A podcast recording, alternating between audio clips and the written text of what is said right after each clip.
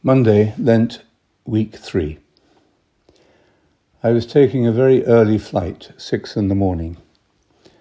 After security, I had to trek on a cunningly winding path through the dazzling wilderness of perfumes, alcohol, chocolates, cigarettes, and cosmetics, and all the other things that make modern life worth living and keep our way of life going.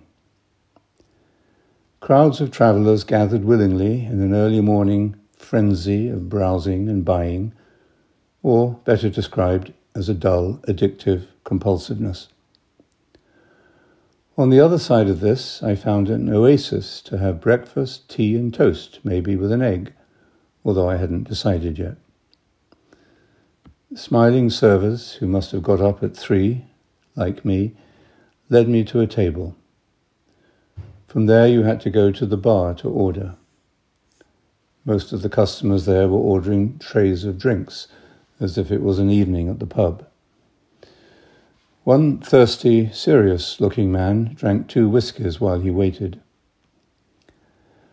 I'd failed to note the number of my table, so I went back and memorized 34. From then on, it was simple. After my breakfast, Remembering I was there to take a plane, not consume, I went out to look at the departures board.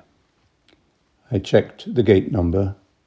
It also was, strangely, 34. Do I wake or sleep? As an Irish friend of mine used to say with a meaningful nod about strange things like this, it only goes to show. He rarely said what it showed.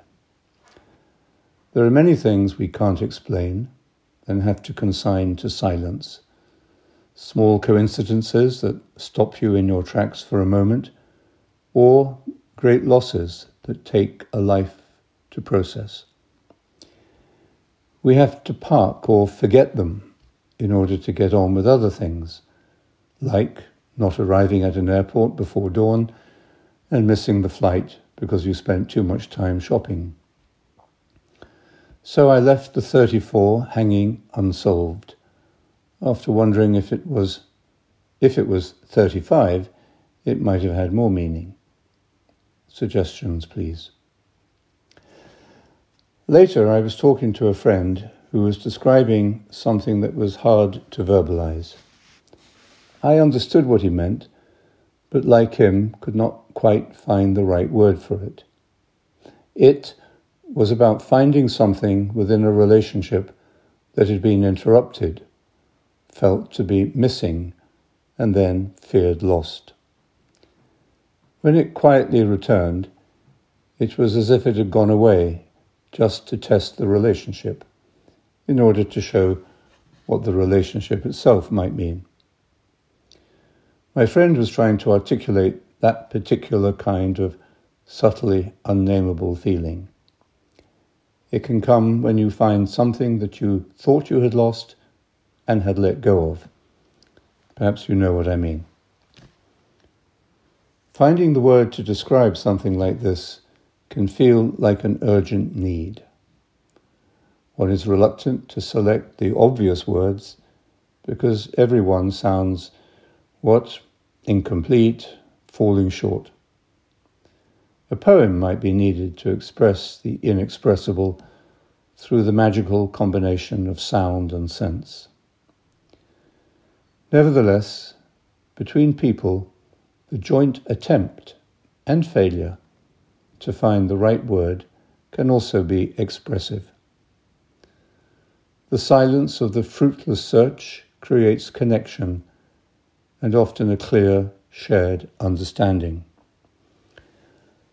The limitations of words can then be peacefully consigned to silence.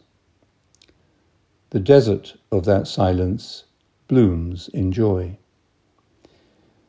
It is very different from the wasteland of duty free and its false claims to restore us to the happiness we have lost. Sometimes the best way to find what you are looking for is to admit that you have lost it for good.